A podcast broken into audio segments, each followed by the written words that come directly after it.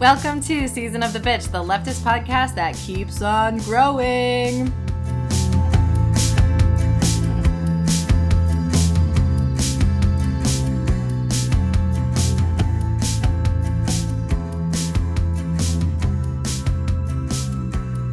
Today we have Laura, Zoe, and Kellen.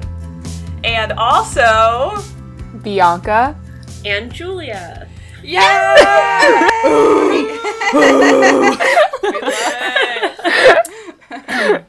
you know, to all to all of the people on the Chapo Reddit who have already called us out for having a million hosts, too bad for you. We're just gonna keep making you feel like, what the hell are we even doing? Actually, I think but the Chapo subreddit got deleted today.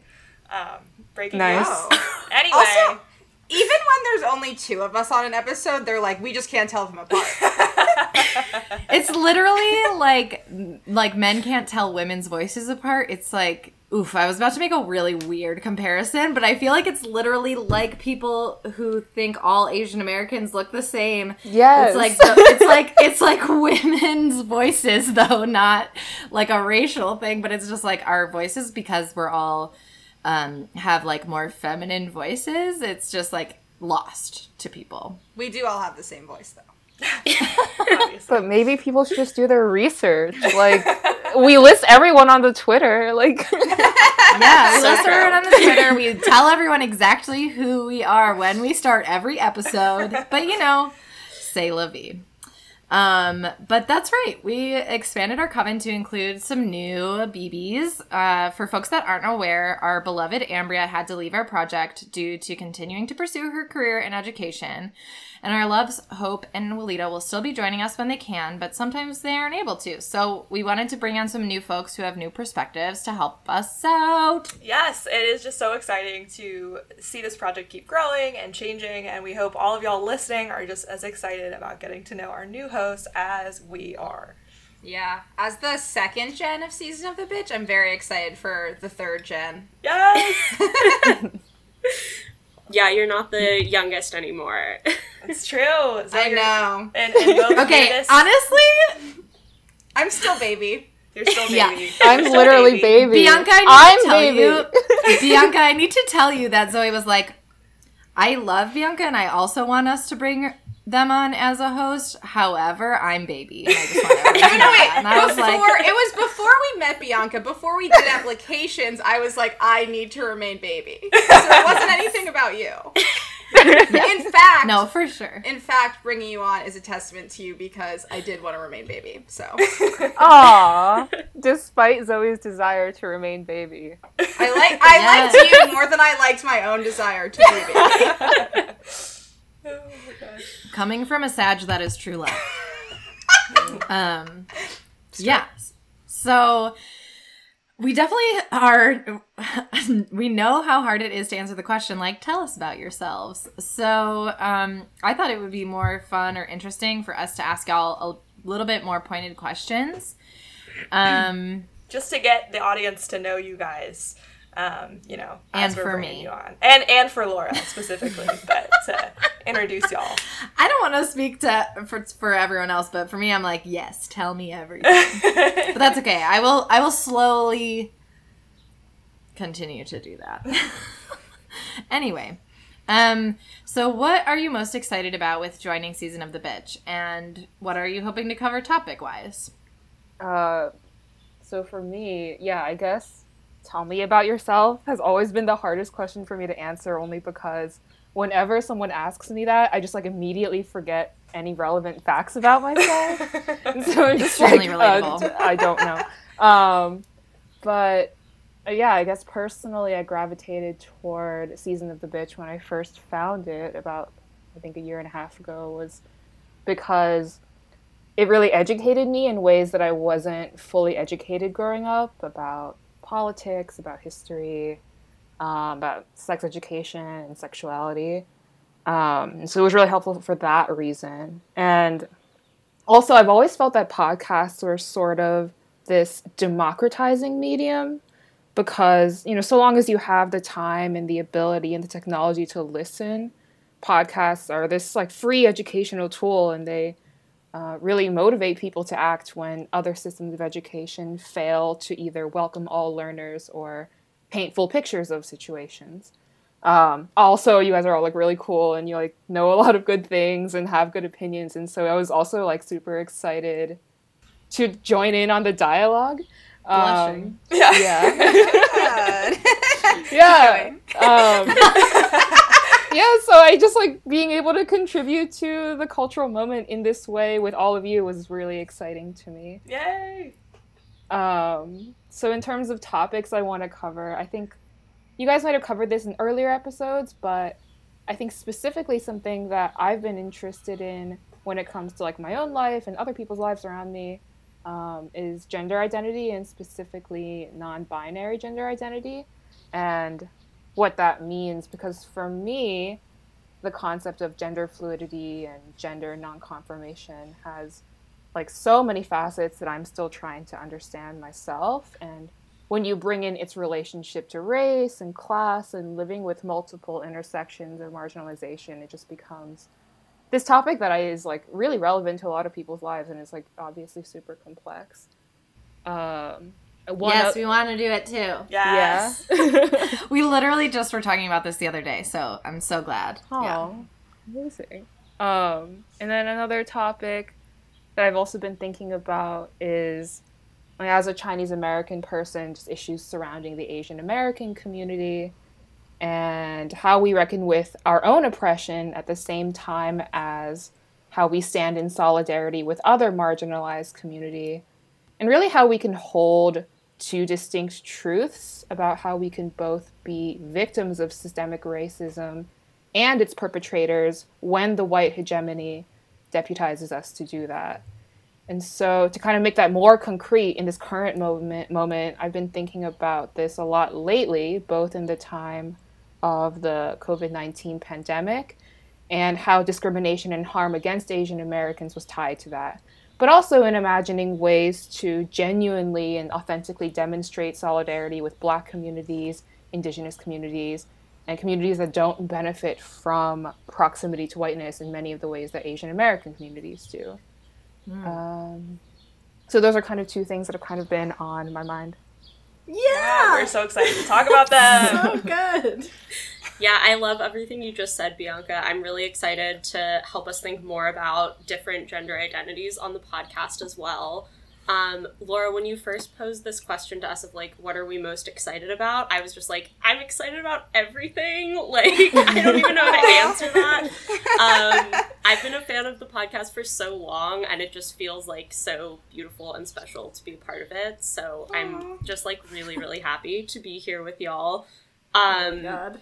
I also am just I I one thing that I have always loved about season of the bitch is how you guys talk about like intersectional issues, things that involve capitalism and the intersection with other identities of sexuality and race and class and just kind of how all those things interact together. Um, not being class reductionist like some other leftist podcasts.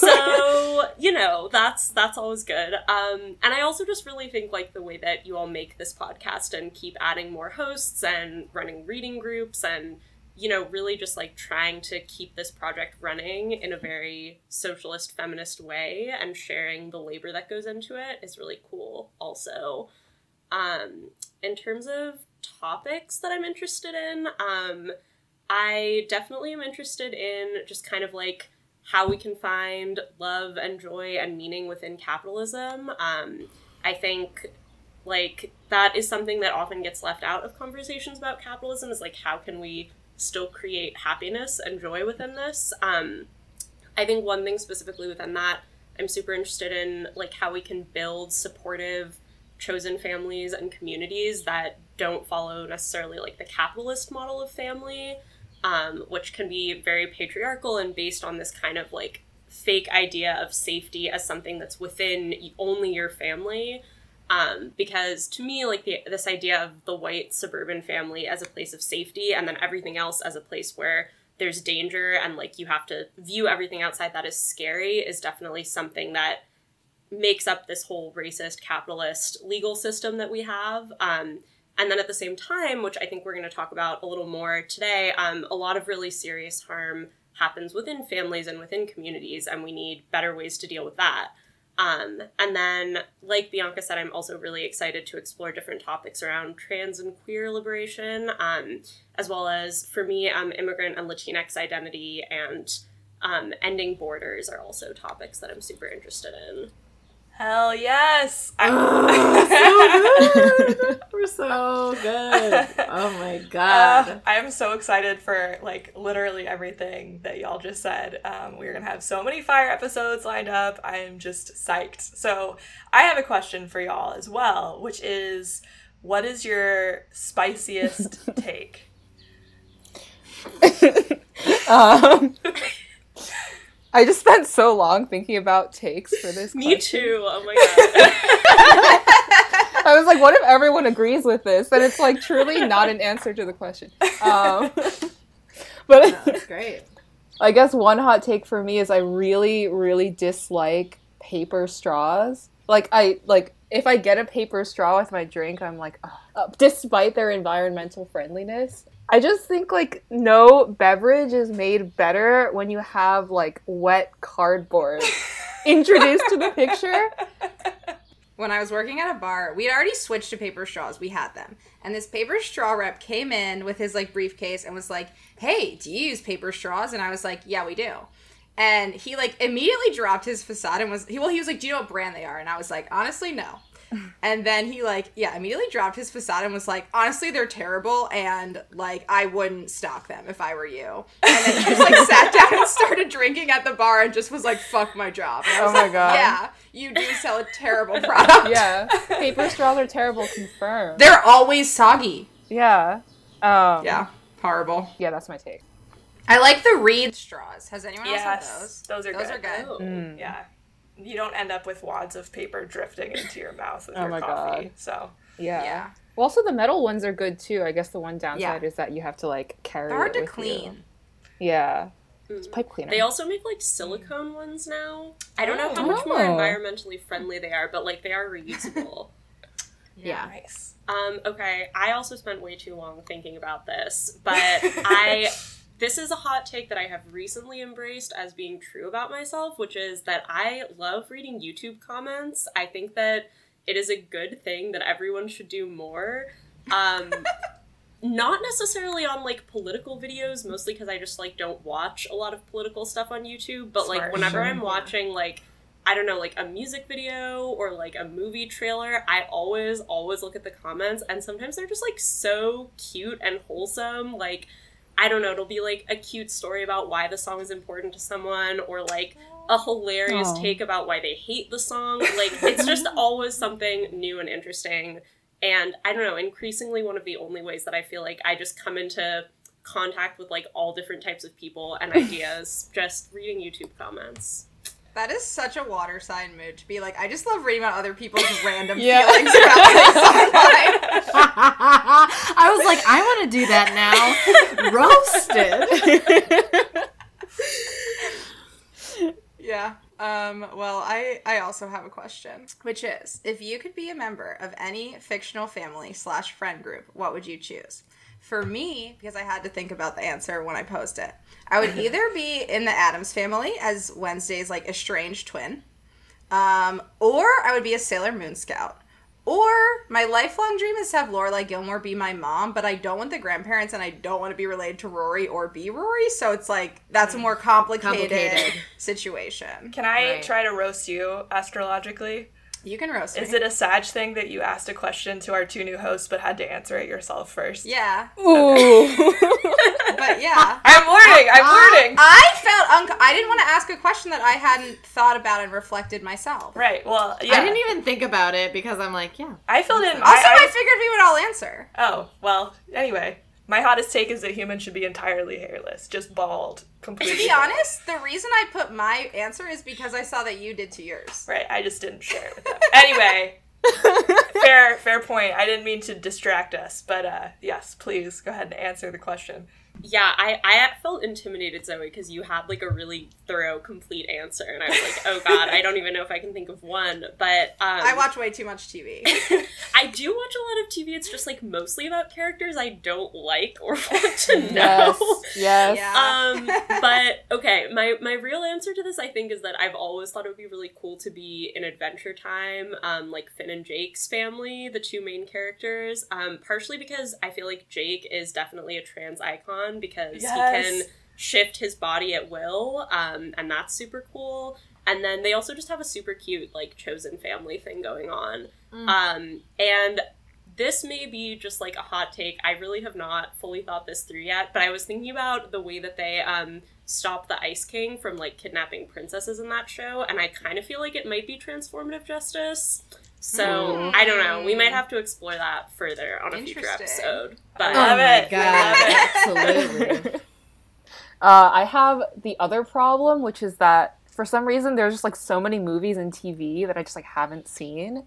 um, and so when I was like thinking of what to say for this, I was like, well, I can I can give an answer that I think me as a child would have answered, which is when we were young, my parents only bought like the very basic cable TV plan, so we had only like I don't know, like ABC, NBC, PBS, just like basic channels.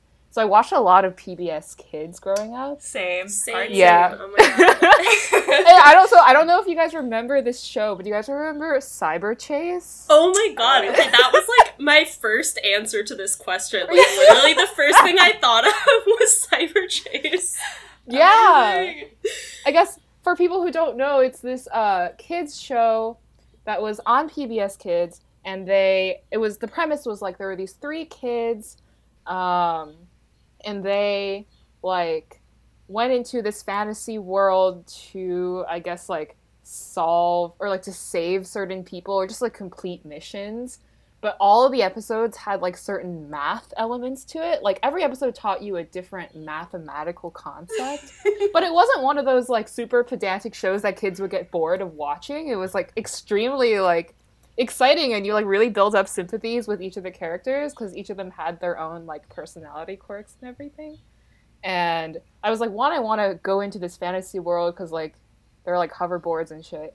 And, then, and two, I just like want to be friends with them. So that's my answer for me as like an eight year old. I have to think about me as a 23 year old more. I love that. So I had a couple of answers to this too, but obviously I would want to be in the She-Ra fam. I don't really know who I am because I know in season five I'm Catra, but up until that point, Catra is so intense that I don't really know. But the thing is, it's not asking you to be a character. It's asking you to join a fictional family. Oh, okay, great. Well then, So you can I... just be the Laura of the She-Ra fam. exactly. Yeah. I would probably live in Bright Moon, or I would live with Mermista and Sea Hawk. Yay. that that is what I would do. But you know, we have we have more reasons for being here today than just than just this lovely way to to get to know y'all. Um, so we we want to talk about a transformative justice framework. And in case you thought that you wouldn't get to know our hosts anymore, we definitely are going to be roasting them on a roasted series. And by roasted, I mean, you know, we're just going to talk about how much we love them. But either way, that's coming up. And so you get to know a little bit more about them astrologically. Also, uh, we wanted to continue our conversations on abolition. And last week I mentioned that we were going to have a conversation about jobs guarantee, um, federal jobs guarantee programs, um, like I mentioned in the, the episode last week. But our guest had a family emergency and needed to reschedule. So that will be forthcoming. So instead, again, we're talking about transformative justice and all that it means. You know, some leftists are calling for the imprisonment of cops that have murdered Breonna Taylor, Elijah McClain, and of course, countless others. We want to talk about some other options and what we can do possibly instead. Yeah. In terms of imprisonment, I think it's also important to acknowledge that it can be really instinctive to want there to be negative consequences, like including punitive consequences for people who commit racialized murder. Um, and I think Raina from the Eight to Abolition group said this in last week's episode. Um, and so that as people are in communities are processing their grief, there can be this real desire for these kinds of consequences. Uh, so I guess one challenge, at least for me, from an abolitionist framework, is both understanding this human desire for closure and individual consequences and punishment, and continuing to reinforce this idea that no justice or accountability, in any real sense of these words, can be achieved when we put anyone, police officers included, in cages and do nothing else. Yeah, absolutely. Um, thank you for that point. Um, and yesterday, because uh, we're recording this on on Monday, we had our reading group, and um, someone who is in the reading group, Nicole, said that cops shouldn't be the first ones to benefit from abolition, and it really shook and resonated with I think everyone mm-hmm. in that reading group um, because a lot of the readings we've been doing and we will continue to be doing them so you should join us um, was about how much of a long game abolition is and really getting rid of imprisonment is going to be one of the last stages um, and we talked a lot about like non-reformist reforms and how we get to full abolition um, so now might not be a time to be on our high horses about abolition, specifically related to killer cops, because we can focus on all aspects of abolition, and we know that the abol- the abolishment of prisons completely is the end goal, and there's a lot to do in between. So, imprisoning cops now still might cause some sense of justice for the survivors, particularly families of people who had been, have been murdered yeah, I totally agree with all of that. Um, and I think, like, to me, one of the most important things about abolition as a framework is basically just accepting that policing and prisons already aren't working to solve any of our problems as a society. And it's really about the idea that we need to look elsewhere for those solutions. So, to me, like, abolition gives us the freedom to actually think about those alternative solutions that don't rely on or center policing and prisons. Um, I really like the way that Mariame Kaba describes this. She has called it a jailbreak of the imagination. So it's like not just about changing the world, but also changing how we think about things. Um, and one important point to me is that no matter what you think should happen to police officers who murder people, we also really need to be thinking about how to stop the police from killing more people and we're never going to get there by expanding the power and funding of police and prisons because that will just keep making things worse, essentially. Yeah, yeah, absolutely. And I think a sort of a related point is that not a non-carceral approach doesn't mean that there aren't consequences. Police officers who commit murder should absolutely lose their jobs, which frequently they don't. Um, and like that could be viewed as punitive, but it's also a way of making sure that they don't have the opportunity or the power to harm again. And as a side note, obviously, all police officers should lose their jobs. But um, really, one of the most important things that we can do is eliminate their power. Yes. Yes. Um, so let's let's define what we're talking about here. If you aren't quite sure what we mean when we're saying transformative justice, um, my favorite definition that I found is from Mia Mingus with transformharm.org. Um, they write Transformative justice is a political framework and approach for responding to violence, harm, and abuse. At its most basic, it seeks to respond to violence without creating more violence and or engaging in harm reduction to lessen the violence. Transformative justice can be thought of as the way of making things right, getting in right relation, or creating justice together. Transformative justice responses and interventions one, do not rely on the state, like police, prisons, and the criminal legal system, ICE, foster care system, um, but some do rely on uh, social services like counseling. Two, they do not reinforce or perpetuate violence, such as oppressive norms or vigilantism. And most importantly, three, actively cultivate the things we know prevent violence, such as healing, accountability, resilience, and safety for all involved. Yeah, Laura, I think that's a really helpful definition. I think when I was first learning about what transformative justice was as a concept, it helped me to understand where the transformation aspect coming fr- came from. Um, so, what's really transforming in transformative justice is the dynamics of relationships. And so, in this interview with the activist group Philly Stands Up, they said, quote, transformative justice believes that when a harm is done, the root of that harm comes from different and multiple kinds of oppression, end quote. So that means things like racism, colorism, classism, ableism, sexism, and cissexism. And so transformative justice doesn't necessarily seek to restore relationships to the way they were, uh, because we don't want to go back to those systems of oppression. Uh, instead, it wants to acknowledge that the harm done, acknowledge what the harm done is, and to take concrete steps to transform relationships in hope that those transformations can then lead to behavioral shifts. Um, and so I guess like when it comes to what we should do about killer cops, my feeling is that it's relatively easy for people to understand how mass incarceration disproportionately harms marginalized people. I think many people also can easily accept that the prison industrial complex, or PIC, is a tool to protect the profit driven, capitalistic, white supremacist interests and to protect property that serves those interests. And so when we say things like abolish the police or abolish prisons, um, people can get on board when they think about these facts about the PIC. But I think the challenge comes when we're faced with the question so, what do we do with killer cops?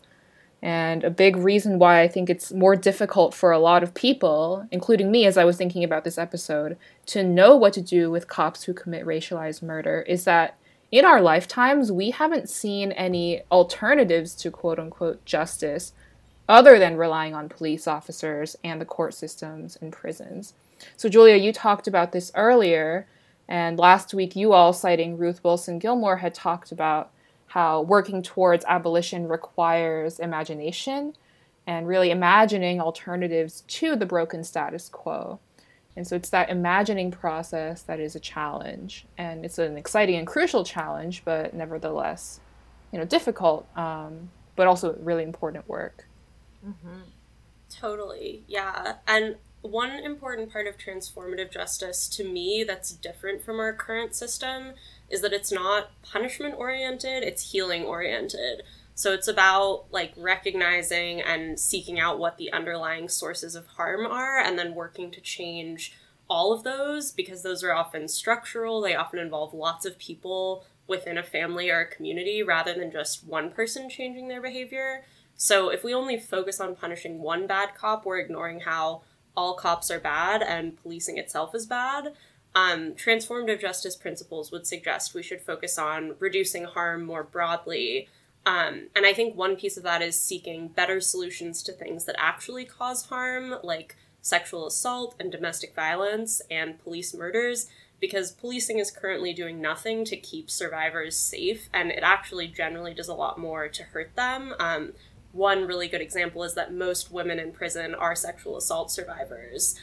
And then the other piece of that to me is getting the police out of responses to things like sleeping outside or crossing the street not at a crosswalk that just genuinely are not harming other people and really don't need like a state or necessarily even a community response to them that's punishment oriented. Yeah, and I I mentioned this earlier, but I think that like a lot of abuse in sort of whatever form it takes happens or is able to happen because of an imbalance of power, um, which goes along with what both Julia and Bianca were saying, sort of about structures as well. Um, police have an incredible amount of power in society, and like bottom line, we should take that away. Bosses have the power to treat their employees like shit. So much of gender based violence relies on the power that abusers have over the people they hurt, whether that's people in a workplace environment who are able to sexually harass or assault employees, whether that's within families, it's whether it's patriarchal domestic violence one of the fundamental transformational goals of our work has to be to dismantle and democratize systems of power because those systems enable all the kinds of harm that we're talking about.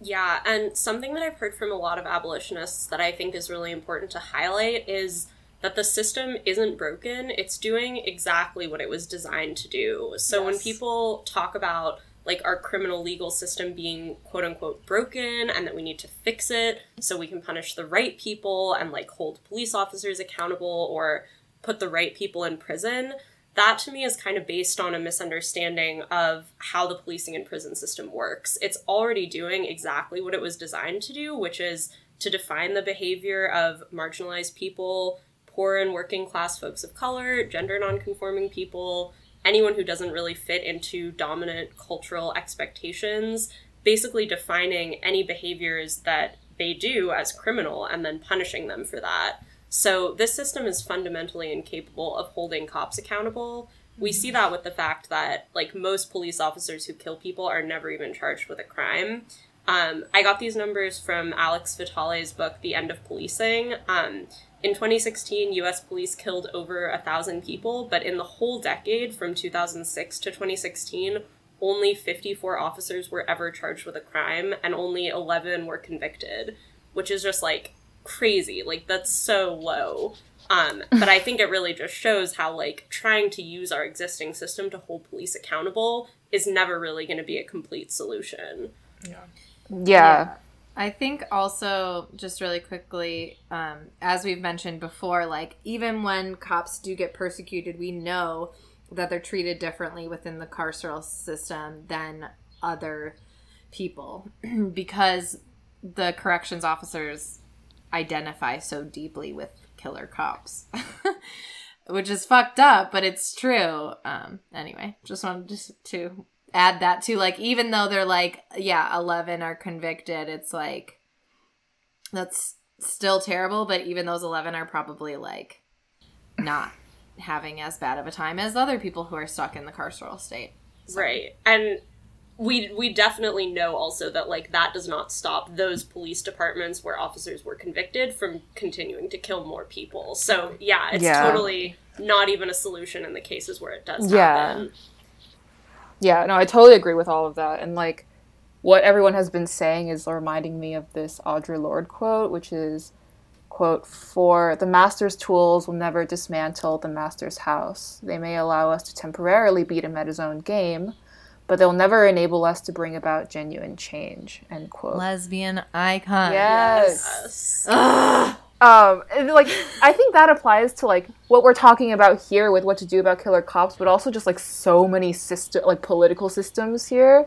Um and so like if we want to dismantle a system that continues to work in the advantage work to the advantage of the police as everybody was saying like the base assumption then is that the system itself has to go. Um and so what that looks like is like as everybody was saying, continually working to strip police officers and police forces of resources and power and reallocating those resources to community self-governance tools and then also making sure that those who have been harmed by killer cops and police brutality get the reparations that they deserve. Um, and so I think like it, some of that work is short term, and as you all suggested, police officers who commit racialized murder should immediately be fired. Um, but some of the work can also take a longer time. As an example, last Wednesday, the Oakland School Board voted unanimously to disband the Oakland School Police, Police Department, which is incredible, but uh, that vote wouldn't have turned out the way it did without the work of the Black Organizing Project and other activist groups in the area who had been pushing for uh, abolition for close to a decade at this point. But it shows that while there's still a lot of work to be done, that concrete abolitionist achievements are attainable. Um, so now I'm seeing like more and more pieces of abolitionist legislation being introduced around the country. So, as a couple examples, in Portland, Maine, the school board is discussing a similar measure to remove the school police force from the school budget. And in Louisville, Kentucky, uh, which notably is where Breonna Taylor used to live, uh, the Metro Council is discussing a measure that would take about $9 million from the police's budget and disperse that among city agencies like the Center for Health Equity and the Office for Safe and Healthy Neighborhoods. Um, and that second office, what it does is it convenes community and city leaders to create plans for safe neighborhoods that are driven by the goal to address unmet needs rather than instituting systems of community surveillance or community policing, which we also know is a reformist reform that um, not fully effective and doesn't abolish the institution of policing. Mm-hmm. And so all of those abolitionist achievements wouldn't have happened without all of the organizing work and without all of the direct action that's been sweeping the nation. Yeah, I, I really agree with what you're saying, Bianca, about this idea of firing the cops who are responsible for this type of killing. Um, also, other things like removing police budgets and redistributing them to community organizations and things like that. Um, I think when cops are fired for this, also, we ideally should not be hiring new quote unquote better police officers to replace them. Um, totally. Because, you know, the whole point of these sort of non reformist reforms, I think, is just slowly chipping away and reducing funding for law enforcement, as well as chipping away at and getting as many people as possible out of jail. Um, so putting individual killer cops in jail doesn't necessarily do as much to move us towards those goals as reducing the number of police and the size of their budgets, um, disarming police officers, things like that. Yeah, totally. Um, shifting the conversation a little because I wanted to continue another part of the conversation we had last week, um, which is about like what transformative justice means for like interpersonal relationships. And um, as Bianca referenced, Raina brought up last week that it's natural, not just in like cases of killer cops where obviously it is uh, like understandable feeling, but it's natural in general, natural in quotes because these are like learned things from living mm-hmm. in a punitive society, but like to want someone else to suffer harm if they've made you suffer harm. That's like I'm sure a feeling that everyone is familiar mm-hmm. with. I know that I am. That's something that like we have to unlearn as part of transformative justice, which I think is really important. Um, but yeah, and I also think it's something that like we touch on in our revolutionary romance episodes, which is that like while we are working on dismantling these larger systems, it's important to be forming like radical interpersonal relationships with people around us and killing the cops in our mind. You know? Yes. um, and yeah, I was talking to Laura about this the other day when I was in a conflict with a person who was um, not being self aware in the situation, and I was very frustrated. But yeah, like no two people are ever gonna like agree all the time or you're never gonna like not accidentally annoy someone or be annoyed by someone or accidentally hurt someone. Like if you think that you've never accidentally said something hurtful to another person it's probably because you're not that self-aware. You mm. you have.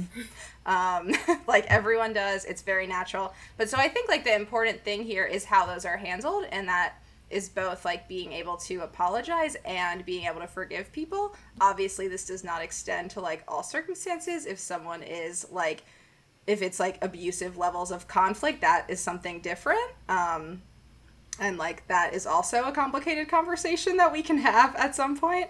Um, but yeah, I think there's just like a lot to unlearn in this regard, which is important in these conversations. So I also just wanted to hear like some of y'all's thoughts about this. Yeah, I think one thing that feels important to me with this is, like I mentioned earlier, the vast majority of harm comes from within families and friend groups and communities and people that we know and spend all of our time with. Um, and I think a lot of times when we hear that someone we care about has hurt someone or when someone we love hurts us, it can be really hard to acknowledge and really see that as harm because we get all these cultural messages about how people who commit violence or other forms of harm are disposable, they have no redeeming qualities. Um, and I've definitely personally had times where I look at like my friend who I know has done something wrong and I think they're not like that. They're not disposable to me, so they must not really be someone who's capable of harm because they don't fit this stereotype that's in our heads. Um, and I think part of why we need to stop viewing people who commit really serious harm as like irredeemably evil is because that actually makes it really hard to have real consequences and accountability for most of the violence people experience in their lives, which comes from people that they know and often care about to some degree and have a really hard time viewing as just bad people. Yeah. Yeah. Yeah, I've also been thinking about this a lot. Like, recently with this idea of like cancel culture and like how cancel culture fits into an abolitionist framework, but also just about how to make abolition and transformative justice like daily practice in our own lives. Um, one thing I've been ruminating on a lot lately is that folded into abolition, like everybody was saying, like folded into abolition is the understanding that anyone can, can commit harm. And of course, people in power are able to leverage that power to amplify that harm. But abolition understands that in day to day life and in interpersonal situations, we all have the capability to hurt people. And so, knowing this, there are kind of two things that are coming to mind for me when it comes to handling these interpersonal harms. And I've also been trying to incorporate them more into my daily life. But, like, as you said, Zoe, there's a lot to be unlearned for me and I think for a lot of people. Yeah. Yeah. So one of those things I'm trying to work on and I think fits well into the abolitionist framework is the importance of a good apology. And so a good apology to me is one where the person who committed a harm acknowledges what they did and apologize for their actions.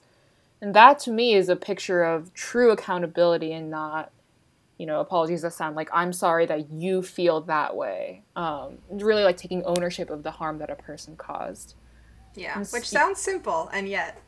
And yet. Yeah, and it comes down to like phrasing and like even if you feel like you harmed a person, like your apology can still sound like uh, you're apologizing for the, like the way that they feel. So I don't know, it's just like thinking about like how to like properly convey emotions. Um, so the second thing I'm thinking about is this idea of forgiveness as anti-carceral, which I kind of thought was this like really hot take, but I think it's I think it, there's substance to it. And so like when it comes to people you care about, when you don't forgive or when you continue to hold a grudge, you're trapping yourself mentally, you're trapping the other person, and you're preventing your relationship to that other person from transforming. Um, and you're kind of caging up that relationship and not allowing it to shift. And so, if you want to reconcile with that other person, uh, forgiveness liberates you to take steps in that direction. And if you want to, you know, end a relationship with the person for what they did, and forgiveness is one way that you can liberate yourself from holding this constant grudge or being constantly embittered toward that person, which I think requires a lot of emotional energy on your part. um, I know that's like much easier said than done. And I think maybe there are certain harms that aren't forgivable at all, or maybe there are instances where asking for somebody to forgive requires an undue amount of emotional labor on their part. So I'm not sure if this is like a prescriptive one size fits all thing to apply to every single situation. But like in the examples that Yeah. yeah. Oh, go ahead. I I just was gonna say like I think I think you can forgive someone mentally and still have a boundary where you don't want them in your life mm. or don't like it it's okay to set boundaries for yourself. I don't think that's what you're suggesting, right? Like I think you can you can forgive someone and like even have a conversation about that, but also that doesn't mean that you have to be like friends with that person. Yeah, that's what I was thinking too. Like deciding that you don't think someone is like healthy to have in your life, you can still forgive them and be like, maybe I don't think they're a bad person, but like they're not a good person for me. Like it's not punishing someone to be like, but I don't want you in my life specifically, but like I don't wish other harm on you. Yeah. Yeah. I'm trying to think of forgiveness as not a thing that says like, "Oh, I forgive you because I think you're like an entirely morally good person." Like I'm forgiving mm. you to like release you know, the tensions that we might have between each other or to like release this like thing that's kind of I guess providing a lot of tension for both people. So yeah, it's kind of like this gray area, I think. Um, yeah, absolutely. but like in the examples that you were giving earlier, Zoe, when like one person accidentally says something harmful to another person or you know does something that like maybe gets on another person's nerves, the way to shift that relationship and to liberate it from being this stagnant kind of negative thing, um, which is what happens when two people just become hostile to each other and stop talking, is to encourage both accountable apologizing and also eventual forgiveness in whatever form that takes. Yeah, one thing I also want to add is that I think a lot of people who have experienced serious harm, myself included, don't necessarily want a police response to it. Um, and even when that happens, it often doesn't feel very like validating or healing. Um, I think an example that a lot of people are aware of is how badly cops tend to treat people who report incidents of sexual assault. And I think the same is true for lots of other marginalized groups. Um, there's actually been some research showing that more than half of trans folks who report violence against themselves to the police then experience police brutality, um, like when they're reporting as a survivor of a violent act. So that's also a good example of just how like sometimes reporting things to the cops literally just isn't an option um, i think for lots of other people like folks who are undocumented or who do sex work just don't have the option to call the police because that will likely also mean harassment and punishment directed at them so i think it's important to highlight what we were discussing earlier that a community's response to violence shouldn't necessarily be solely guided by what the survivor wants but I also think when we're looking at what a lot of survivors want and need, it's not necessarily more harm in the form of a super extreme punishment to the person who hurt them.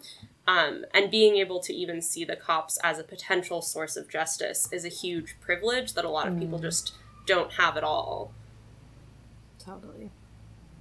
Yeah, I think that's a good point to something else that came up last week that I, I forget which one of our guests said it, but um, about how like most people who have experienced harm either personally or by like losing a family member or something like that like the main thing that they want is for other people to not experience that same thing um so yeah Can I share a story very briefly? Of Yeah. course. So Always. I I don't think that the person who did this well. I mean, and it's it, on it from a transformative justice level. It, it's not like a big deal or anything. So, um, no, I do not hold this against this person, but it is a funny story. Um, I uh, used to help organize a um, like socialist reading group a few years ago and i think it was in the context of discussing what else to read and this was like before prison abolitionism was like on everybody's you know lips or whatever it was obviously still a thing that people were pushing for but it's not something that like the wider public knew about. And even like to a degree that is not necessarily the case today it's something that there was hostility to i think in a lot of like leftist circles. Not that that doesn't exist at all. But anyway people were more wary of it i think than they are today. Um, and we were talking about like abolitionist readings and this one like white man in the group was like you know skeptical of police abolition and was sort of like well i just feel like you know if if um, a woman gets you know assaulted she's still gonna have to like have the opt- opportunity or the option to call the police. Like what else is she supposed to do in this point? And i was like in that moment like do i do I respond um, to this like and share my experiences? Is this a moment where I it's like time for me to like cut myself open and be like, look at my guts. This is what happens in real life. Um, and in a very non-dramatic way, I think I tried to do that and was like, well, you know, I experienced a particularly like violent sexual assault at one point, um, and the thought of like talking to the police about it didn't even occur to me like because it was just such so far from being an option that would help in any way. Like i knew already after it happened that there was no way that i could prove what had just happened to me had happened. The person was very careful about that and that that just wasn't an option for me. Um, in addition to the fact that like many other survivors i was in shock for 36 hours and like you know anything that might have been helpful was gone at that point and I shared all of this in like a reading group, which maybe was too much, who knows. Um, but this guy was like, wait, you didn't even think about calling the police? And I was like, no, dude, like it it it was just not in the realm of possibility. And he was like, well, don't you think this guy should go to jail? And I was like, no. No, not really. Like I don't have any particular desire for this person to be punished there's a point where like a person I was friends with threatened to like was like, "Do you want me to kick his ass?" And I was like, "I mean, part of me gets some joy from Im- imagining Yes. that." But I like, do think I offered to run him over with a car at one point. um, you know? but like, no. Offer's still on the table. I got a car in Buffalo. I'll pick up Zoe on the way. I don't care. Like, let's go. but but like really like what you were saying zoe the thing that is most would be most important to me is that a like the particular power that he had, which is partially just due to his gender and his race, um, and is partially due to all of these institutional protections that this person happened to have, that all of that would be like stripped away from him, and that he just wouldn't have the basically societal structural power to be able to inflict that kind of harm on anybody else ever again. And like, Yeah. that is something that I think maybe is harder for people to imagine if they haven't had those kinds of experiences. Um, because I think that like the person that I was talking to, like, wasn't somebody that had experienced much. It seemed like violence in his in his life, which is great. Um, but there's this sort of imaginary that exists that comes from like we talked about i think partially like propaganda it's like when something happens it's law and order svu time like mariska hargitay is like on the case ready to solve it that detective man that she works with who's always shirtless like he's there too and he's ready to listen to women and like that's not actually how things work at all in practice Yeah. As you were talking, I was just thinking about like when you experience like sexual harm like this, when a police officer like say the police officers were called, like what would the next step be? like they would like embark on this like investigation to uncover like evidence, so to speak. Mm-hmm. It's like yeah, like as you said, like if Yeah. because a lot of people don't really trust non-cis men's narratives of sexual harm. Mm-hmm. It's like what real evidence exists if like one the perpetrator of that harm was like careful as you said to conceal the evidence and two it's like if a narrative account is like on its face dismissed as untrustworthy it's like what else is like what else can the police even do to like rectify anything that's happening Yeah. Uh, also, like the literal yeah. best case scenario is that they give you a rape kit that never gets tested. i went to the uh, like best case scenario. I went to about 36 hours later after I had like fully processed what it well, not fully, but processed what had happened to me. I went to the OBGYN who was like on call and like the sort of emergency OBGYN who happened to be an elderly white man who um I asked me if I wanted to do a rape kit, and I knew that there wouldn't be evidence, so I said no. And he said, "Yeah, you probably don't want me poking around down there with what's happened anyway." And it's like this is the person who's not involved in like the the carceral state, who's like not. It's not even his job to like investigate and determine harm. He also told me that this should be a good reminder to me to watch my drink.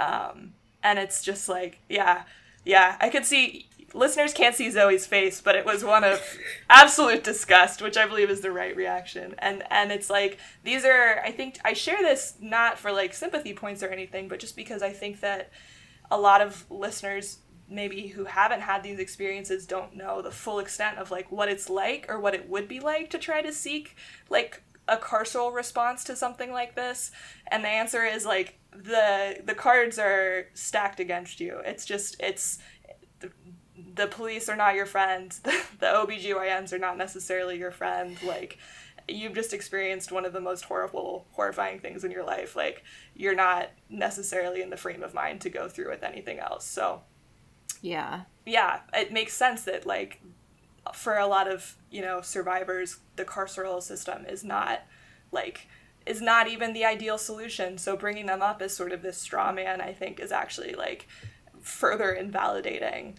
Um, I think that whole abolition movement is a big project on making sure the people who have power right now don't abuse their power and in fact maybe lose their power for a more egalitarian sy- system well said. that can have mutual accountability across the board. But we are at time. We hope you enjoyed getting to meet our new co-hosts. You will be getting to know them more soon, as will we. Um, so yeah, and there, as Laura said, there will be a roasted of them coming out soon, but only on Patreon. So you have to join at patreon.com/slash season of the bitch. Wow, flawless transition. Thank you so much. It just came to me on the spot, to be honest. Um, you can also follow us on Instagram or Twitter at Season of the Bee. You can email us at seasonofthebee at gmail.com.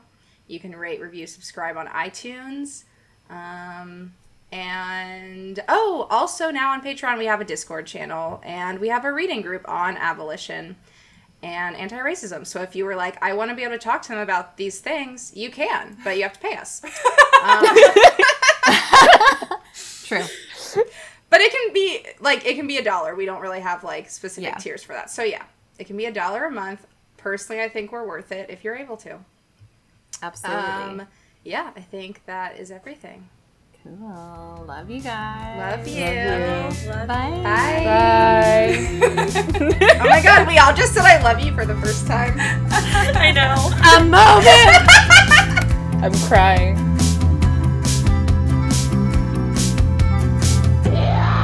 Season of the Bitch.